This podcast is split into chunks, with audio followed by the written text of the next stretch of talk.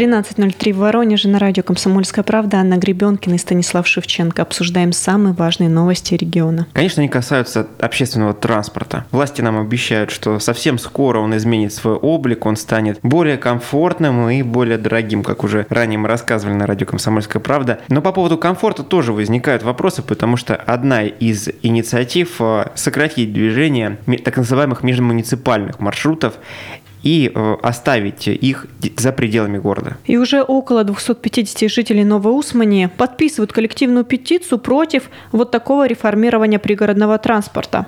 Потому что действительно, Стас, как ты уже сказал, реально ходят слухи о том, что с 1 сентября автобусы из районных центров будут доезжать только до окраин Воронежа, то есть потом жителям Новой Усмани, Семилук или Ямного придется пересаживаться уже на городской транспорт. Быть может, слухи так и остались бы слухами, если бы 3 июля первый заместитель главы администрации администрации Воронежа по городскому хозяйству Сергей Петрин не сообщил, что действительно планируется создать некие транспортные узлы, где пассажиров будут подхватывать городские автобусы. Правда, о каких-либо конкретных датах, вроде того же 1 сентября, речи не шло. Как уточняют в пресс-службе городской администрации, в мэрии уже давно поступает огромное количество жалоб на работу автобусов, которые обслуживают межмуниципальные маршруты. Потому что, как правило, они находятся в более плохом техническом состоянии, чем подвижной состав городских перевозчиков. Также они не оборудованы терминалами для безналичной оплаты и часто пропускают остановки. Таких автобусов около 300, то есть не меньше одной пятой от всего подвижного состава, который работает в городе. Представители городских перевозчиков тем временем возмущаются, что такие автобусы не делают наш город лучше, да, то есть ни, ни рубля не перечисляют в бюджет именно города, работают все-таки на область. Но, тем не менее, значительная часть их маршрута пролегает как раз по городу. И это тоже вызывает большие вопросы. Что касается планов по э, сокращению межмуниципальных маршрутов, то рассматривается вопрос создание семи площадок для организации пересадок. Их называют транспортно-пересадочные узлы. Где они появятся, какие будут там условия для пассажиров, пока не ясно, все это на уровне обсуждений. Ну, Стас, обсуждения доходят до того, что а, ну, называются даты чуть ли не 32 года. И действительно, э, транспортно-пересадочные узлы должны появиться э, в рамках разработки комплексной схемы организации дорожного движения до 2032 года. То есть дела далекого уже будущего, да, мы не можем говорить самого ближайшего. Тем не менее, есть слухи о том, что совсем скоро придется жителям Новоусмани, Семилка Ямного ездить как-то по-другому и тратить куда больше денег на проезд. Мы пообщались с председателем регионального отделения общественного движения «Город и транспорт» Юрием Новиковым, и он говорит о том, что слишком рано вот эти пригородные маршруты, конечно, не уберут. Он рассказал краеугольный камень идеи, те самые транспортно-пересадочные узлы. Пока их нет, говорить о том, что маршруты можно каким-то образом сокращать, не приходится.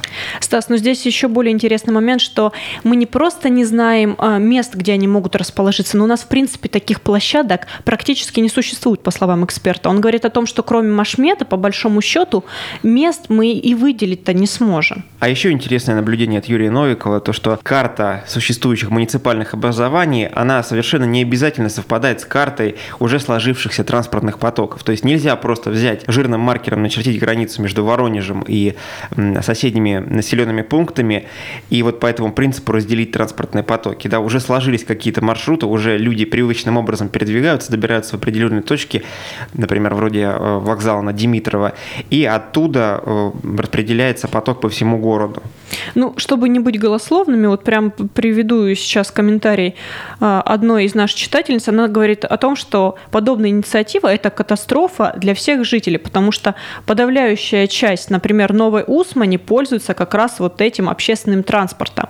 И в часы пик маршрутки, которые везут людей в Воронеж, и так забиты под завязку. Что будет, если вот э, действительно отменить эти маршруты? Ну и плюс ко всему придется добираться с двумя-тремя пересадками, а как-то ты уже сказал, Стас, но это дополнительные расходы в одну сторону и обратно. И уже может быть не 17 рублей, а от 23 до 27, как наши перевозчики и власти прогнозируют да, в ближайшем времени. В ближайшее время, возможно, уже даже осенью. Давайте послушаем еще одного пассажира. Это Татьяна из поселка Воля. Я живу в поселке Воля, и для нас, по сути, 371 автобус – это единственное средство, как доехать до города, конечно, если у семьи нет личного автомобиля, потому что электрички ходят редко, и не совсем удобно ими добираться, а 371 ходит каждые полчаса. Людям очень удобно, и на работу без проблем, и с работы приехать, и на выходных. А если изменится схема маршрута движения и сократят маршрут, то я думаю, что будут большие проблемы, потому что сейчас 371 едет через весь город, через Остужево, Дмитрий Дмитрова, Петровский, проспект Революции и до вокзала Воронеж-1 доезжает. Хотят, говорят, сделать что до монтажного проезда. То есть оттуда нужно будет с монтажного проезда доехать до Дмитрова, с Дмитрова опять искать какую-то маршрутку. То есть, э, во-первых, это будет дороже, неудобно, и говорят, что сократят количество рейсов. Мы, конечно, все огорчены и надеемся, что все-таки власти не будут так делать. Как ни странно, меры по сокращению межмуниципальных маршрутов перевозчики тоже не поддерживают. Например, в Новоусманской транспортной компании, которая владеет как раз-таки 371 маршрутом, которым нам сейчас рассказывала Татьяна, подтвердили ее слова и подчеркнули, что официального распоряжения по сокращению маршрута пока нет. Если его все-таки сократят, то конечная всех автобусов, которые следуют в Воронеж из Новоусманского района, будет у магазина «Твой дом». Там создадут большую стоянку. И в итоге людям а, придется совершать множество пересадок. Те, кто привык добираться до Димитрова, им нужно будет сначала доехать от твоего дома до Димитрова, тоже не бесплатно, и э, далее уже привычным маршрутом двигаться. Стас, вот мы обсуждаем с тобой, произносим все эти слова, и я думаю, вот вообще подумали, насколько удобно будет э, жителям Новоусмани, Ямного там добираться таким образом до работы? Это создаст э, совершенно другую атмосферу в самом городе, в том плане, что традиционная практика транспортная многих больших городов, то, что межмуниципальные маршруты действительно где-то на окраинах высаживают пассажиров, и пассажиры уже включаются в транспортную систему города. Вот эти автобусы, они не появляются на улицах, не создают конкуренцию городскому транспорту, не, не, не мешают, да, их достаточно много. И э, система городского транспорта, внутри городского, она работает как замкнутый цикл, как система метро в Москве. Ты попадаешь э, в это кольцо и кружишься там. Стас, а нет ощущения, что наша городская система не совсем готова к подобным изменениям? Безусловно, и с этим никто спорить, я думаю, не будет, потому что, с другой стороны, а как, как ее создать, как ее подготовить грамотно и правильно, Стас, ну вот я просто думаю... С чего начинать? Не знаю. Наверное, в городе навести какой-то порядок, потому что мы жалуемся на то, что у нас не очень хороший общественный транспорт, что у нас плохие условия, что у нас гоняют безумно водителей. Я представляю, как, допустим, с моей стороны, со стороны Семилук, а, доезжает какой-нибудь 100, 102, если я не ошибаюсь, или там 320, ну, я условно называю примерно номера маршруток, и они останавливаются где? В Приданском где-то они будут высаживать людей? Или, я не знаю, доезжая до развязки 9 9 января, там они высадят, там сделают транспортный узел. И вот это огромное количество людей, которые бы, возможно, доехали там, я не знаю, до Курского вокзала или куда-то, они бы доехали на этих маршрутках к центру и там бы э, рассредоточились. И они все выходят, я не знаю, условно, на общежитие. И вот эти пазики, которые и так не справляются утром с огромным потоком, который едет из Приданского с 9 января, и вот они все набиваются еще в этот транспорт. Уже просто, я не знаю, на пивзаводе, на машиностроителей никто никто не влезет в эти маршрутки. И такая ситуация будет со всех сторон. Со стороны Сомова, со стороны Ямного. Везде будет вот такая страшная ситуация. Я мог бы с тобой поспорить, но ни в коем случае не буду, потому что, увы, согласен с твоими доводами. И, конечно, совершенно рано говорить о таких масштабных нововведениях, пока не готова транспортная система города, пока у нас нет, например, того же единого билета, по которому можно, например, совершать э, пересадки на маршрутках в течение определенного времени. Обсуждалась такая мера, то, что ты один раз заплатил определенную сумму, и в течение там, часа-полутора часов ты можешь неограниченное количество пересадок сделать. То есть система городского транспорта в таком случае превращается как раз э, в такую альтернативу метро. Да, это не бьет э, по карману. Не бьет по карману, да. А вот то, что происходит здесь, э, похоже на вытягивание дополнительных денег из карманов горожан и жителей области. Кстати, с тем, что эти нововведения не помогут жить ни пассажирам, ни перевозчикам, согласна и директор маршрута номер 113 КШ, вокзал Воронеж-1, поселок Тенистой, Антонина Кривушина. Давайте послушаем. Ну, я думаю, это лишние вот эти хлопоты нашего руководства. Это такой будет хаос что просто очень сложно и непонятно. Не знаю, это, мне кажется, с моей точки зрения, это неправильное решение. Это уже, знаете, схема наезженная, люди привыкли. За 17 рублей они от и до едут по всему маршруту. А как там планирует руководство довести, потом пересадить, карта. разные перевозчики. В общем, это очень-очень много вопросов вызывает, и поэтому я обсуждать не могу. Увы, не всегда городские власти находят общий язык с перевозчиками. В частности, 4 июля на молодежном образовательном форуме «Молгород» прозвучала неоднозначная реплика от нашего губернатора. Он сказал, что если не удастся договориться с воронежскими перевозчиками, то на наш рынок могут прийти федеральные компании. Как рассказал губернатор, схема движения транспорта должна существенно обновиться. Как раз вот в 2020 году заканчиваются контракты с действующими перевозчиками. И если они не захотят обновлять подвижной состав, если они не будут будут идти на условия мэрии, то проблема небольшая, будут заключены эм, договоры с федеральными перевозчиками, которые будут готовы соблюдать э, условия, которые выдвигает мэрия. Инициатива, конечно, хорошая, но я все-таки не совсем понимаю, как мы в один момент э, выгоним с воронежского рынка местных перевозчиков и просто, не знаю, условно из Москвы с хорошим транспортом мгновенно перевезем э, эту структуру к нам. Не в чем понимаю. будет интерес, да? Не совсем понятно. Москвичей, э, получат ли они э, ту прибыль, которую ожидают? Давайте сейчас на этом прервемся и после небольшой паузы продолжим обсуждать важные события Воронежа.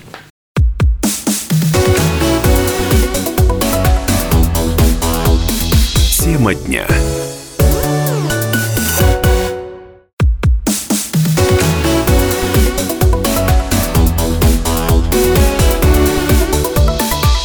Тема дня.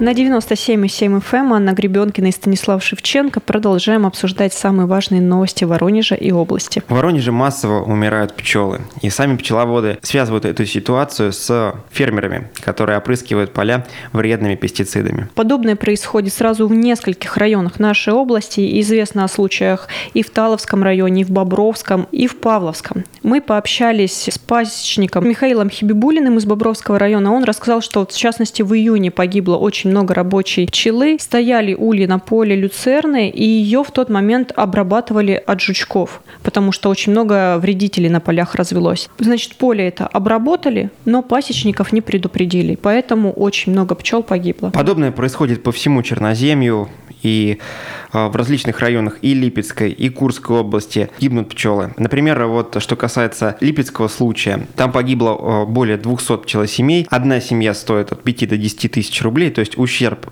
для пасечников составил около 2,5 миллионов рублей. К тому же потерян сезон сбора меда. И аналогичная ситуация складывается во всем Черноземье в разных областях. Вот в Добринском районе Липецкой области погибли сотни пчелосемей. Там общий ущерб составил для пасечников около 2,5 миллионов рублей. Это если мы только говорим о стоимости погибших пчел, но ни в коем случае не о стоимости меда, который они могли бы принести были. Коллективный иск был подан, коллективное обращение в полицию. Конечно, пасечники тоже винят а, фермеров, которые обработали пестицидами соседние поля.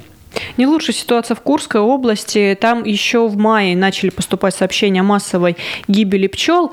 Районов очень много, порядка 12, где такая ситуация. Экономические потери понесли около 50 пчеловодов. Пчеловоды утверждают, что причиной всему этому стало бесконтрольное использование пестицидов для обработки полей. Конечно же, владельцы обратились в Роспотребнадзор, но как позже выяснилось, никто не может выявить причины гибели пчел. Точно выделить яд из э, трупа пчелы, точно установить, что это именно тот яд, и он попал в организм пчелы именно вот таким путем, никто не может. Хотя другой позиции придерживается управление ветеринарии Орловской области. Там удалось взыскать э, почти 250 тысяч рублей в пользу пострадавшего пчеловода с агрофирмы. То есть мы видим э, по позиции в разных областях у контролирующих органов совершенно разные. Где-то признают, что фермер действительно виноват, и где-то говорят, что привлечь их к ответственности нельзя. Что, собственно, должны делать фермеры?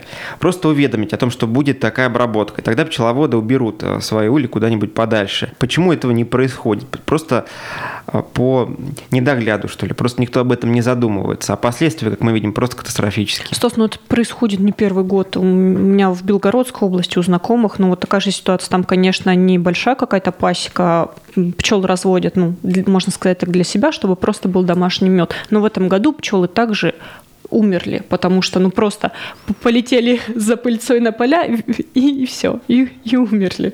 Конечно, уже встает вопрос о том, чтобы фермеры нанесли более серьезную ответственность за свои действия и, по крайней мере, сообщали пчеловодам о том, что происходит. Но пока не очевидно, как это все должно происходить. То есть каждый пчеловод, видимо, должен заявить о своем существовании окрестным фермерам. Все это должно происходить в рамках какой-то общей системы. Да? Кто-то кто этим должен заниматься. Но опять а... мы приходим к тому, к тому, что нет, нет никакой схемы. Никому не нужно, и вот это все продолжается. Пчеловоды несут убытки, но и мы с вами тоже их, наверное, будем отчасти своего кармана покрывать. Если захотим осенью купить мед, то, возможно, увидим совсем другие ценники. Перейдем к другой теме. Касается она Воронежского заповедника имени Пескова. Два участка вблизи этого объекта общей площадью более 38 гектаров не будут отдавать под застройку. Что было раньше? Администрация Ступинского сельского поселения Рамонского района решила изменить вид разрешенного землепользования и попыталась перевести вот эти участки из э, предназначения для сельскохозяйственного использования на предназначение ведения дачного хозяйства. Ведение дачного хозяйства, то ну, есть то появляются дачные дома, которые больше похожи на жилые, а, возникают заборы, гаражи и так далее, и так далее. Ну, в общем, насколько я понимаю, грубо говоря,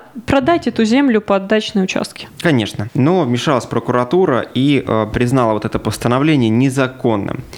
Отметим, что вот эта земля находится в охранной зоне заповедника. Охранная зона – это не зона внутри заповедника, это территория, которая находится рядом с его границами и на которых а, запрещены определенные виды хозяйственной деятельности, чтобы не нанести урон самому заповеднику заповеднику. И э, вот это обстоятельство как раз и стало важной, важной вехой. В суде согласились с доводами прокуратуры. Администрация э, сельского поселения, однако, попыталась это решение оспорить, но э, второй, вторая инстанция также была проиграна. То есть Пока что мы имеем то, что эти участки все-таки спасли от застройки. Ничего подобного там в ближайшее время не появится. Хотя, если э, глава поселения такой уж э, человек принципиальный, то он может пойти и дальше.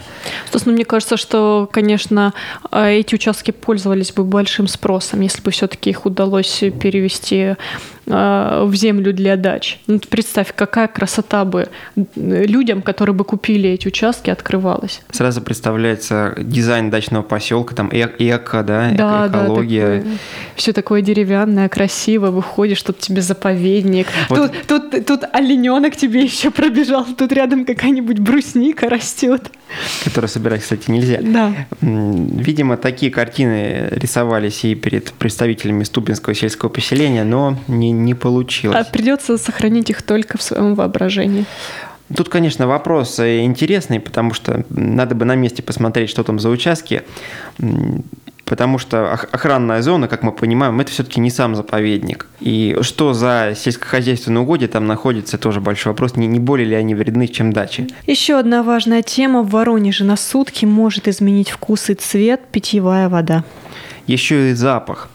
И э, все это будет связано э, с ремонтом водоподъемной станции номер 11. Он будет идти с 9 июля по 10 июля. Речь идет об изношенном оборудовании для системы водоподготовки. Кого же может коснуться эта проблема? В первую очередь жители Советского района. Также почувствовать что-то непривычное могут и горожане из Коминтерновского района. Но работы не коснутся квартала, который ограничен улицами Московский проспект, Хальзунова, 45-й стрелковой дивизии, транспортной и Урицкого. В Ленинском районе вода тоже может измениться. Речь идет о территории, кроме квартала, который ограничен улицами Донбасска, 9 января, Красноармейская, Кольцовская, Плехановская и кроме квартала, ограниченного улицами Краснознаменная, Матросова, Грамши, Солодовникова. И несмотря на все наши предупреждения насчет вкуса, цвета и запаха, в РВК «Воронеж» уверяют, что обеззараживание питьевой воды на этот период будет проводиться в соответствии со всеми требованиями, и все ремонтные работы никак не отразятся на безопасности воды. То есть, несмотря на то, что вода будет, возможно, неприятная, она, тем не менее, безопасна. Ну, хотя бы. Возможно, она даже будет рыжая. Ну, можем разный цвет э, предполагать. Конечно, Уважаемые слушатели, если э, вы что-то такое сегодня заметили, то поделитесь фотографиями, присылайте нам почтовый ящик «Комсомольская правда» в Воронеже. Но не пугайтесь Изучим, сильно. да. Сильно не пугайтесь. Если продолжать разговор о благоустройстве, о каких-то новых э, работах, то уместно вспомнить светофор на улице 9 января. Он наконец-таки заработал. Речь идет о перекрестке 9 января и торпеда, очень оживленный. Тут же пешеходный переход через 6 полос. Пешеходный переход, на котором с невероятной регулярностью сбивали людей.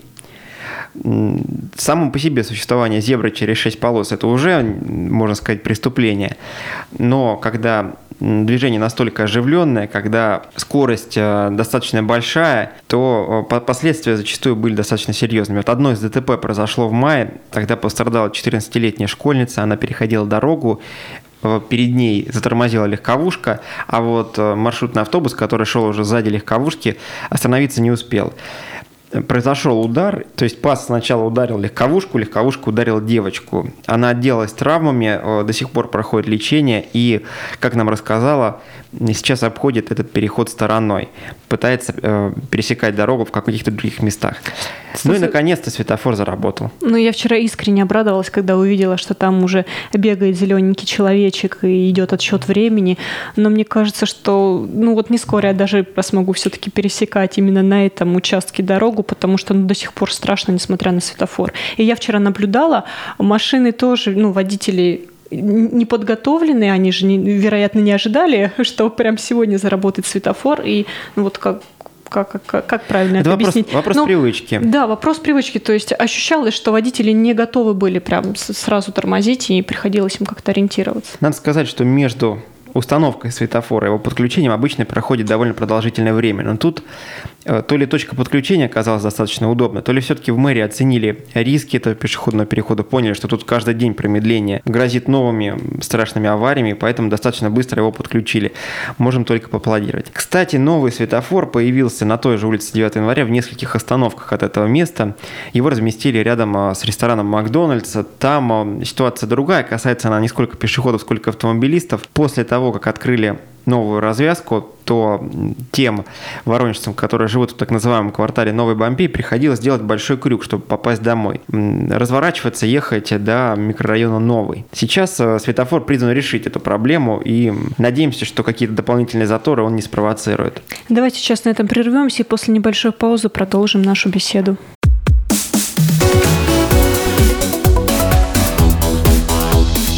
Тема дня.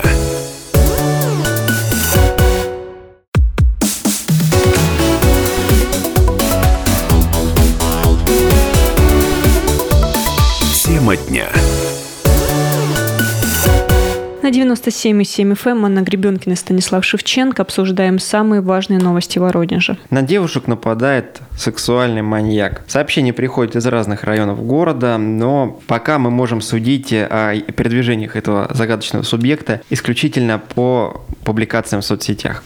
Так, жительница юго-западного района рассказала о молодом человеке, который преследовал ее от остановки улицы Молодогвардейцев до подъезда, где попытался напасть. Вот этого преступника спугнули прохожие, и автор сообщения просит девушек быть осторожными и сообщает приметы нападавшего. На вид ему около 20 лет, светлые волосы, был одет в джинсовые шорты и синюю толстовку с капюшоном. Конечно, это описание подходит к 80% молодых людей, 20-летних, наверное, в Воронеже. Но будьте бдительны в любом случае. Вот другие участницы сообщества подтверждают, что видели похожего по описанию парня и в других районах города. Вот, например, девушка рассказывает о случае на улице Ломоносова. Пять вечера а, за ней зашел некий человек, и этот человек, как ей казалось, живет в этом подъезде. Она начала подниматься пешком, он пошел сзади и резко подскочил, начал поднимать юбку. Хорошо, что в подъезде оказался кто-то из местных жителей и э, все-таки начал открывать дверь и спугнул вот этого отвратительного субъекта. Ну и уж совсем детективную историю рассказала еще одна жительница, Катерина. Она рассказала, что какой-то мужчина целый день ходил за ней по пятам, преследовал от подъезда на улице Героев Сибиряков, потом сел с ней в маршрутку, доехал с ней до Новой Усмани и даже там ждал ее несколько часов. Когда же девушка заметила, что ее преследует какой-то мужчина, то стала пересаживаться из маршрутки в маршрутку и в итоге оторвалась от него только на такси. Может быть, это был неуверенный в себе романтик. Может быть, он просто хотел подойти и познакомиться. Стас, я с тобой абсолютно согласна, потому что вот читаешь такие сообщения и думаешь, господи, ну, может быть, просто вот, ну, как-то люди слишком паникуют, а может быть и нет. Действительно непонятно. Даже не знаю, как бы я стала себя вести на месте этих девушек. Ну, просто испугаться и молчать, наверное, тоже как-то неправильно. Объяснить кому-то из тех, кто находится рядом с ситуацией, тоже достаточно сложно, да, если мужчина на тебя не нападает, не, да, не кричит. тебе просто кажется, просто, что... просто он смотрит, да? Да, или, просто... или даже не смотрит, а просто если... находится рядом. А если он действительно идет за тобой, да, он не приближается к тебе, он с тобой ничего не делает, но просто вот он идет, и, и тебе от этого некомфортно.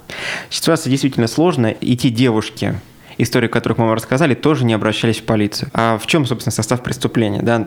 По какой причине обращаться, как объяснить вообще всю ситуацию? Ну, Стас, ну я тебе скажу, что, по, судя по комментариям, девочки не обращались в полицию, потому что они просто не верят, что преследователи будут искать. Ну и да, как ты уже сказал, он ничего не успел сделать. Ну, кто его знает, ну, может быть, все-таки нужно было, да, сообщить да хотя, бы, обязательно. хотя бы о том, что что-то непонятно происходит. Может быть, просто обход лишний сотрудниками полиции бы не помешал, и действительно что-то бы заметили. Конечно, в любых подобных ситуациях не ленитесь, обращайтесь, даже если какого-то практического результата прямо в ту же минуту вы не увидите, возможно, вот это свидетельство, оно будет ценным. Возможно, оно будет ценным в раскрытии какого-то другого преступления и так далее, и так далее. Но пока будьте бдительны и следите за своей безопасностью. Перейдем к другой теме. Грабитель напал на прихожанку прямо на территории храма в Воронежской области. Тут уж точно чувствуешь себя в безопасности, никакого подвоха не ждешь. Можно расслабиться, можно выложить свои вещи на скамью и не, не думать о том, что в таком месте кто-то будет совершать преступление. Но, как мы видим, все новые и новые случаи все равно возникают. На прошлой неделе на территории храмового комплекса в Россоши незнакомец выхватил у прихожанки пакет с документами и деньгами. Взволнованная женщина обратилась к сотрудникам неведомственной охраны и ну, рассказала о произошедшем. Силовики уточнили приметы грабителя и начали розыск. На розыск потребовалось 10 минут. Вскоре удалось задержать подозрительного мужчину, в руках у которого как раз был пакет, схожий по описанию с похищенным. Ну, очень хорошо, что так быстро справились силовики. Потому что, ну, вот женщина чуть не лишилась документов и 6 тысяч рублей. Как выяснилось, 45-летний житель села Александровка Росошанского района Воронежской области уже был судим за кражу. И деньги, кстати, которые он украл, уже успел спрятать в носок за эти 10 минут. Но наши сотрудники Росгвардии знают что в носки тоже можно заглядывать, чтобы там найти что-то интересное. И вновь, что остается сказать в заключении вот э, этой истории, будь, будьте на чеку просто и, и... Приходите в храм и бойтесь. Ну, ну это кошмар, Стас, это, это кошмарная ситуация. Нет, так можно какую-то паранойю поймать, если хотите вглядываться это, в лица если людей вокруг. Бояться. Да, смотреть, э, следит ли этот человек за тобой, хочет ли он на тебя напасть, чтобы отобрать у тебя документы и деньги. Конечно, недружелюбный наш мир, недружелюбный наш э, Воронеж и Воронежская область сегодня вот вынуждены констатировать, да, в эту секунду. Как-то все не очень хорошо. Сос, конечно, мир очень недружелюбный, потому что даже родная дочь подставляет свою собственную мать. 31-летнюю женщину из Воронежа задержали, ее подозревают в краже денег с банковской карты своей мамы. Но, как выяснилось уже при детальном расследовании этого дела, это не единственное ее преступление. Она поступила достаточно интересно. Она взяла паспорт мамы, отправила заявки в различные кредитные организации и набрала кредитов на общую сумму более миллиона рублей. Все эти деньги получить э, в руки она не успела. Ее как раз задержали. Но страшно подумать, как потом женщина рассчитывалась бы с этими долгами, которые появились к тому же непонятно откуда. Стас, аферисты повсюду. И так в Воронеже пенсионер хотел продать гараж, но перевел лже-покупательнице почти 270 тысяч рублей. 85-летний дедушка, как ты уже сказал, попытался продать гараж, разместил информацию на сайте бесплатных объявлений. Позвонила женщина, сказала, что лот очень понравился, и она прямо сейчас готова перевести ему задаток. 20 тысяч рублей.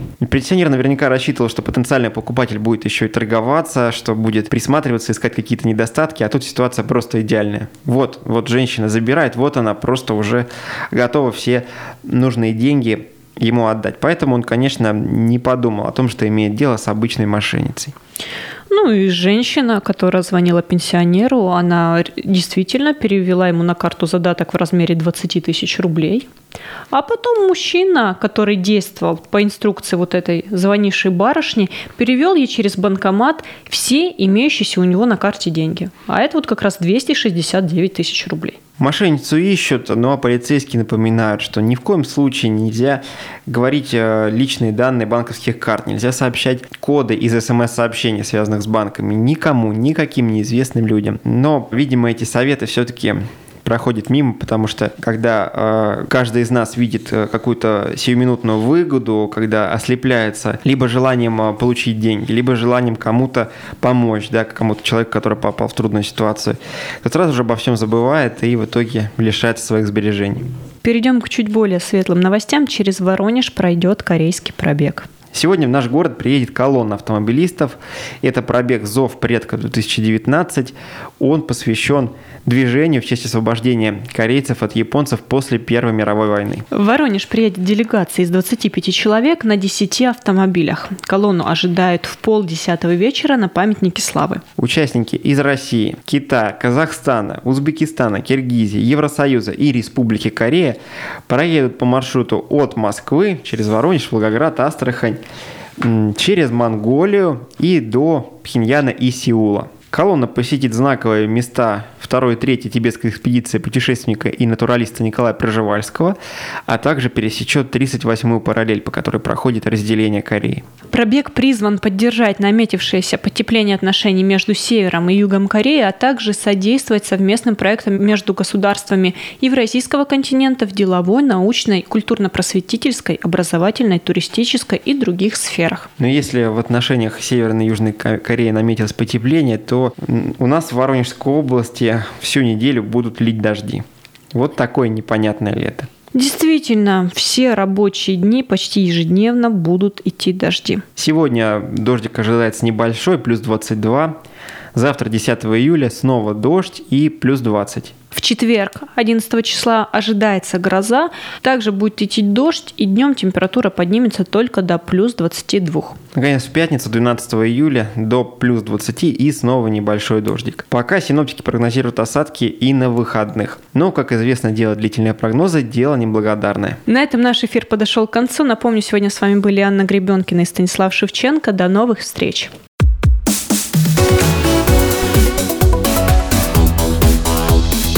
Тема дня.